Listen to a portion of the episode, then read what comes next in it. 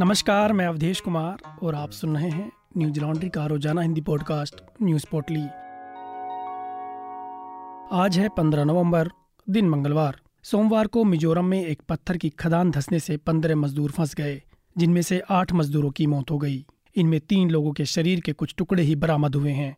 यह सभी मजदूर बिहार के रहने वाले हैं। एसडीआरएफ, बीएसएफ और असम राइफल्स की टीमें मौके पर पहुंचकर राहत और बचाव कार्य में जुटी हैं।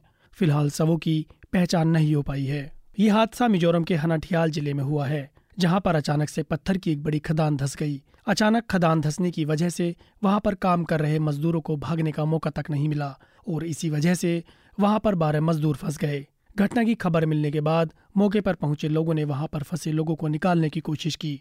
इस खदान का ठेका एबीसीआई इंफ्रास्ट्रक्चर प्राइवेट लिमिटेड के पास है। इसी के द्वारा करीब ढाई साल से यहाँ पर खनन का काम किया जा रहा है। हनाठियाल ज़िले के अतिरिक्त उपायुक्त सैजिक पी ने एएनआई को बताया कि मिजोरम के हनाठियाल ज़िले में एक पत्थर की खदान ढहने के बाद 15-20 मजदूरों के फंसे होने की आशंका है। यह घटना ज़िले के मोधड़ इलाके में दोपहर करीब तीन बजे हुई।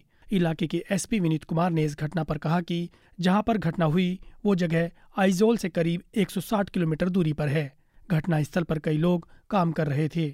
खदान से जुड़े लोगों ने कहा कि जब मजदूर स्टोन्स को तोड़कर इकट्ठा कर रहे थे तभी अचानक से खदान ढह गई। काम कर रहे मजदूरों में से सिर्फ़ एक ही मजदूर मुश्किल से बाहर निकल पाया, जबकि बाकी मजदूर खदान में ही फंस गए। फ़िलहाल रेस्क्यू ऑपरेशन जारी है। सुप्रीम कोर्ट में प्रवर्तन निदेशालय ने अपनी तरफ़ से दाखिल रिपोर्ट में इक्यावन सांसदों और इकहत्तर विधायकों के खिलाफ मनी लॉन्ड्रिंग रोकथाम अधिनियम के तहत केस दर्ज किए हैं। इस मामले में दिल्ली के उप मुख्यमंत्री मनीष सिसोदिया और व्यापारी विजय नायर भी आरोपी हैं। ईडी के द्वारा पेश की गई रिपोर्ट में अभी ये साफ़ नहीं बताया गया है कि इसमें कितने वर्तमान सांसद और विधायक हैं और कितने पूर्व सांसद या विधायक हैं। सुप्रीम कोर्ट में सीबीआई और ईडी के द्वारा लिखित रिपोर्ट में जो तथ्य हैं, वैसे ही तथ्य वरिष्ठ वकील विजय हंसारिया के द्वारा कोर्ट में दायर रिपोर्ट में भी हैं। इस मामले में सुप्रीम कोर्ट ने हंसारिया को न्याय मित्र नियुक्त किया है। दरअसल कोर्ट में भाजपा नेता और वकील अश्वनी उपाध्याय ने याचिका दायर की है। कोर्ट में सीनियर वकील विजय हंसारिया ने कहा कि इक्यावन सांसद मनी लॉन्ड्रिंग निवारण अधिनियम 2002 के तहत मामलों में आरोपी पाए गए हैं, जबकि इस अधिनियम के तहत इकहत्तर विधायकों को आरोपी माना गया है। वकील विजय हंसारिया ने आगे कहा कि आरोपी सांसदों और विधायकों के खिलाफ जल्द से जल्द सुनवाई होनी चाहिए। सोमवार को दिल्ली हाईकोर्ट ने सीबीआई और ईडी को निर्देश देते हुए कहा कि दिल्ली की आबकारी नीति घोटाले में सीबीआई और ईडी के द्वारा जाँच से संबंधित प्रेस को दिए बयानों और विज्ञप्तियों को पेश करें। सीबीआई की तरफ़ से कोर्ट में पेश की गई एक ऐसी ही रिपोर्ट में बताया गया है कि मौजूदा पूर्व सांसदों और विधायकों के खिलाफ 121 मामले लंबित हैं। 121 मामलों में से इक्यावन सांसद सदस्य हैं, जिसमें से 14 मौजूदा सांसद, सैंतीस पूर्व सांसद और पाँच सांसदों का निधन हो गया है। साथ ही सीबीआई ने कहा कि 112 विधानसभा सदस्यों के खिलाफ केस दर्ज किए गए हैं, जिसमें से चौतीस मौजूदा विधायक हैं, आठ पूर्व और नौ का निधन हो चुका है। जस्टिस यशवंत वर्मा ने इन अर्जियों पर आदेश जारी किया है। इस मामले की अब अगली सुनवाई 21 नवंबर को की जाएगी। 2008 में हुए मालेगांव बम विस्फोट मामले में एनआईए कोर्ट में सुनवाई के दौरान महाराष्ट्र का एक और गवाह अपने बयान से मुकर गया। उसने 2008 में एटीएस को आरोपी लेफ्टिनेंट कर्नल प्रसाद पुरोहित और सुधाकर चतुर्वेदी के बारे में बयान दिए थे। अभी तक इस मामले में उनतीस गवाह अपने बयान से मुकर चुके हैं। इस मामले में अब तक 235 गवाहों के बयान अदालत में दर्ज किए जा चुके हैं। बता दें कि 29 सितंबर 2008 की रात करीब 9 बजे मालेगांव में शकील गुड्स ट्रांसपोर्ट कंपनी के सामने एक मोटरसाइकिल में धमाका हुआ था। इस हादसे में छह लोगों की मौत हो गई थी और सौ से ज़्यादा लोग जख्मी हुए थे। ये मामला आतंक से जुड़ा था।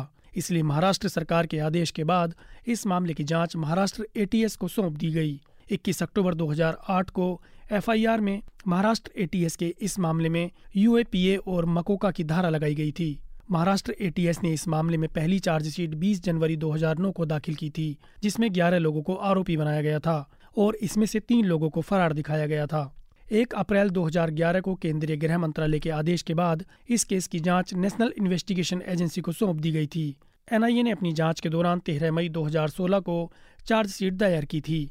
चार्जशीट में एनआईए की तरफ़ से कहा गया था कि छह लोगों के खिलाफ कोई सबूत नहीं मिले हैं, जिसमें प्रज्ञा सिंह ठाकुर शिव नारायण करसंगरा, श्याम भंवरलाल साहू, प्रवीण तकलकी, लोकेश शर्मा और धन सिंह चौधरी शामिल थे। एनआईए ने कहा था कि इस मामले में मकोका नहीं लग सकता, जिसके बाद आरोपियों ने इस मामले में जमानत अर्जी डाली थी और कर्नल पुरोहित और प्रज्ञा सिंह ठाकुर समेत दूसरे आरोपियों को जमानत मिल गई थी। जमानत मिलने के बाद आरोपियों ने कोर्ट में डिस्चार्ज एप्लीकेशन दायर की थी, जिस पर 27 दिसंबर 2017 को एनआईए ने फैसला सुनाते हुए श्याम साहू, शिव नारायण कालसंगरा और प्रवीण तकलकी पर लगे सभी आरोपों से बरी कर दिया था और आरोपी राकेश धावड़े और जगदीश महात्रे पर से कई धाराएँ हटा दी गई थीं और उन दोनों पर सिर्फ़ आर्म्स एक्ट के तहत ही आरोप लगाए गए थे। वहीं इस मामले के बाकी आरोपी प्रज्ञा ठाकुर, कर्नल प्रसाद पुरोहित रमेश उपाध्याय, समीर कुलकर्णी, अजय रहीकर, सुधाकर चतुर्वेदी, सुधीर द्विवेदी पर लगी मकोका, आर्म्स एक्ट और यूएपीए की सत्रह, उनतीस, तेईस धाराओं को हटा दिया गया था, लेकिन उन पर यूएपीए की धारा 18 के तहत हत्या और हत्या की साजिश रचने के आरोप लगाए गए थे। उद्धव ठाकरे को दिल्ली हाईकोर्ट से बड़ा झटका लगा है। उद्धव ठाकरे ने चुनाव आयोग के फैसले के खिलाफ दिल्ली हाईकोर्ट में चुनौती दी थी। जिसके तहत शिवसेना का नाम और चुनाव निशान तीर कमान फ्रीज कर दिया गया था। कोर्ट ने कहा था कि चुनाव आयोग शिवसेना के दोनों धड़ों के बीच विवाद पर जल्द से जल्द फैसला करे। उद्धव ठाकरे ने कोर्ट में दायर अपनी याचिका में कहा था कि वो इस पार्टी को तीस सालों से चला रहे हैं, लेकिन अब चुनाव आयोग के फैसले की वजह से वो अपनी पार्टी को अपने पिता के द्वारा दिए गए नाम और चुनाव चिन्ह का इस्तेमाल नहीं कर पा रहे हैं। बता दें कि उद्धव ठाकरे और एकनाथ शिंदे दोनों ने ही शिवसेना के नाम और उसके चुनाव चिन्ह को लेकर अपना अपना दावा किया था, जिसके बाद कोर्ट ने कहा कि चुनाव आयोग जल्द से जल्द इस मामले का निपटारा करे।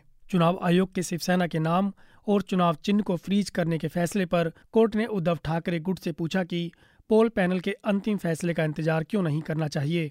शिवसेना के नाम और चुनाव चिन्ह को फ्रीज करने का फैसला उपचुनाव को देखते हुए दिया गया था। वो आखिरी फैसला नहीं था। ऐसे में कोर्ट के द्वारा अंतरिम आदेश तक कोई मतलब नहीं है। हमें चुनाव आयोग के आखिरी फैसले का इंतज़ार करना चाहिए। सुनवाई के दौरान न्यायमूर्ति संजीव नरूला ने कहा कि कोर्ट चुनाव आयोग से धनुष और तीर के चिन्हों को पार्टी को देने के मुद्दे पर जल्द फैसला लेने को कहेगी। साथ ही दोनों ही पक्ष चुनाव आयोग के सामने अपनी अपनी दलील रख सकते हैं। चुनाव आयोग की तरफ़ से पेश वकील सिद्धांत कुमार ने कहा था कि चुनाव आयोग एक संवैधानिक संस्था है, इसलिए किसी भी निर्णय पर पहुँचने के लिए एक समय रेखा तय नहीं की जा सकती है। गुजरात और हिमाचल में चुनाव हो रहे हैं। मतदाताओं के मन में क्या है? आर्थिक वास्तविकताओं और सामाजिक सांस्कृतिक चिंताओं की परस्पर खींचतान परिस्थितियों पर क्या असर डाल रही है? क्या गुजरात में चुनाव पिछली बार की तरह इस बार भी रोमांच से भरपूर समापन देखेंगे? क्या आम आदमी पार्टी के प्रचार पर लोग विश्वास कर रहे हैं? वहीं क्या हिमाचल प्रदेश हर बार सत्ता परिवर्तन का चलन जारी रखेगा या बदलेगा? हमारे पत्रकार बसंत, आयुष और शिव ऐसे ही सवालों का जवाब ढूँढने ग्राउंड पर हैं। मनीषा और अतुल भी एनोदर इलेक्शन शो के ज़रिए उनके साथ शामिल होंगे। यह शो और ग्राउंड रिपोर्ट्स तभी संभव हैं जब आप हमारा सहयोग करें। हमारे चुनावी कवरेज को फंड करने के लिए Newslaundry dot com slash Sena पर जाएँ और अपने मुताबिक कंट्रीब्यूशन अमाउंट सेलेक्ट करें और गर्व से कहें, मेरे खर्च पर आज़ाद हैं खबरें।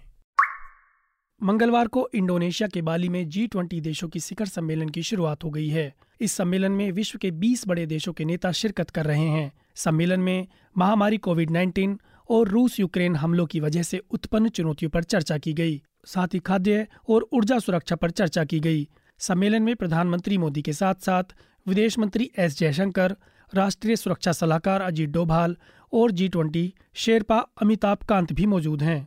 इंडोनेशियाई राष्ट्रपति जोको विडोडो ने कहा, समाधान के हिस्से के रूप में विकासशील देशों को सशक्त बनाया जाना चाहिए। स्वास्थ्य क्षमता में अंतराल की अनुमति नहीं दी जानी चाहिए। विकासशील देशों को सशक्त भागीदारी की आवश्यकता है। उन्हें वैश्विक स्वास्थ्य आपूर्ति श्रृंखला का हिस्सा होना चाहिए। जी ट्वेंटी सम्मेलन को संबोधित करते हुए प्रधानमंत्री नरेंद्र मोदी ने कहा कि, मैंने हमेशा कहा है कि हमें यूक्रेन में युद्ध विराम और कूटनीति के रास्ते पर लौटने का रास्ता खोजना होगा। पिछली सदी में विश्व युद्ध द्वितीय ने दुनिया में कहर बरपाया था, जिसके बाद उस समय के नेताओं ने शांति का रास्ता अपनाने का गंभीर प्रयास किया। अब हमारी बारी है। प्रधानमंत्री ने आगे कहा कि 2030 तक हमारी आधी बिजली नवीकरणीय ऊर्जा से पैदा होगी। समावेशी ऊर्जा परिवर्तन के लिए विकासशील देशों को समयबद्ध और किफायती वित्त और प्रौद्योगिकी की सतत आपूर्ति आवश्यक है और वैश्विक विकास के लिए भारत की ऊर्जा सुरक्षा अहम है। क्योंकि भारत दुनिया की सबसे तेज़ी से बढ़ती अर्थव्यवस्था है। हमें ऊर्जा की आपूर्ति पर किसी भी प्रतिबंध को बढ़ावा नहीं देना चाहिए और ऊर्जा बाज़ार में स्थिरता सुनिश्चित की जानी चाहिए। इस सम्मेलन में अमेरिका के विदेश विभाग के प्रवक्ता जेड तरार ने कहा, जी ट्वेंटी का मकसद यही है कि हमें एक प्लान बनाना है, कि हमें तरक्की और निवेश कैसे करना है और बड़े बड़े जो वैश्विक मुद्दे हैं, उसका हल कैसे ढूंढना है। उम्मीद यही है कि हम जलवायु परिवर्तन पर प्लान बनाएँगे और हमें आर्थिक विकास पर चर्चा करना है। इस सम्मेलन में प्रधानमंत्री कार्यालय की तरफ़ से कहा गया कि बहुपक्षीय शिखर सम्मेलन विभिन्न मुद्दों पर विचारों के आदान प्रदान के लिए नेताओं के लिए अद्भुत अवसर प्रस्तुत करते हैं। प्रधानमंत्री नरेंद्र मोदी और नीदरलैंड के पीएम मार्क रूट ने इंडोनेशिया के बाली में जी ट्वेंटी शिखर सम्मेलन के दौरान बातचीत की। बाली में हो रहे जी ट्वेंटी सम्मेलन के दौरान प्रधानमंत्री मोदी ने ब्रिटेन के प्रधानमंत्री ऋषि सुनक से भी मुलाकात की। बता दें कि जी ट्वेंटी देशों में India, Argentina, Brazil, Australia, France, चीन, कनाडा, रूस, मैक्सिको, दक्षिण Korea, Japan, Italy, Indonesia, Germany, Saudi Arab, दक्षिण अफ्रीका, तुर्की, यूनाइटेड किंगडम, यूरोपियन यूनियन और अमेरिका शामिल हैं। आज की न्यूज़ पोर्टली में बस इतना ही। कल फिर लौटेंगे कुछ नई खबरों के साथ। अब ज़रूरी सूचना। न्यूज़ पोर्टली अगले शुक्रवार से कुछ समय के लिए स्थगित रहेगी। हम इसके नए स्वरूप पर विचार कर रहे हैं। जल्द ही पोर्टली नए रंग रूप में फिर से आपके सामने होगी। नमस्कार। न्यूज़ लॉन्ड्री के सभी पॉडकास्ट ट्विटर आई और दूसरे पॉडकास्ट प्लेटफॉर्म पे उपलब्ध हैं। खबरों को विज्ञापन के दबाव से आज़ाद रखें। न्यूज़ लॉन्ड्री को सब्सक्राइब करें।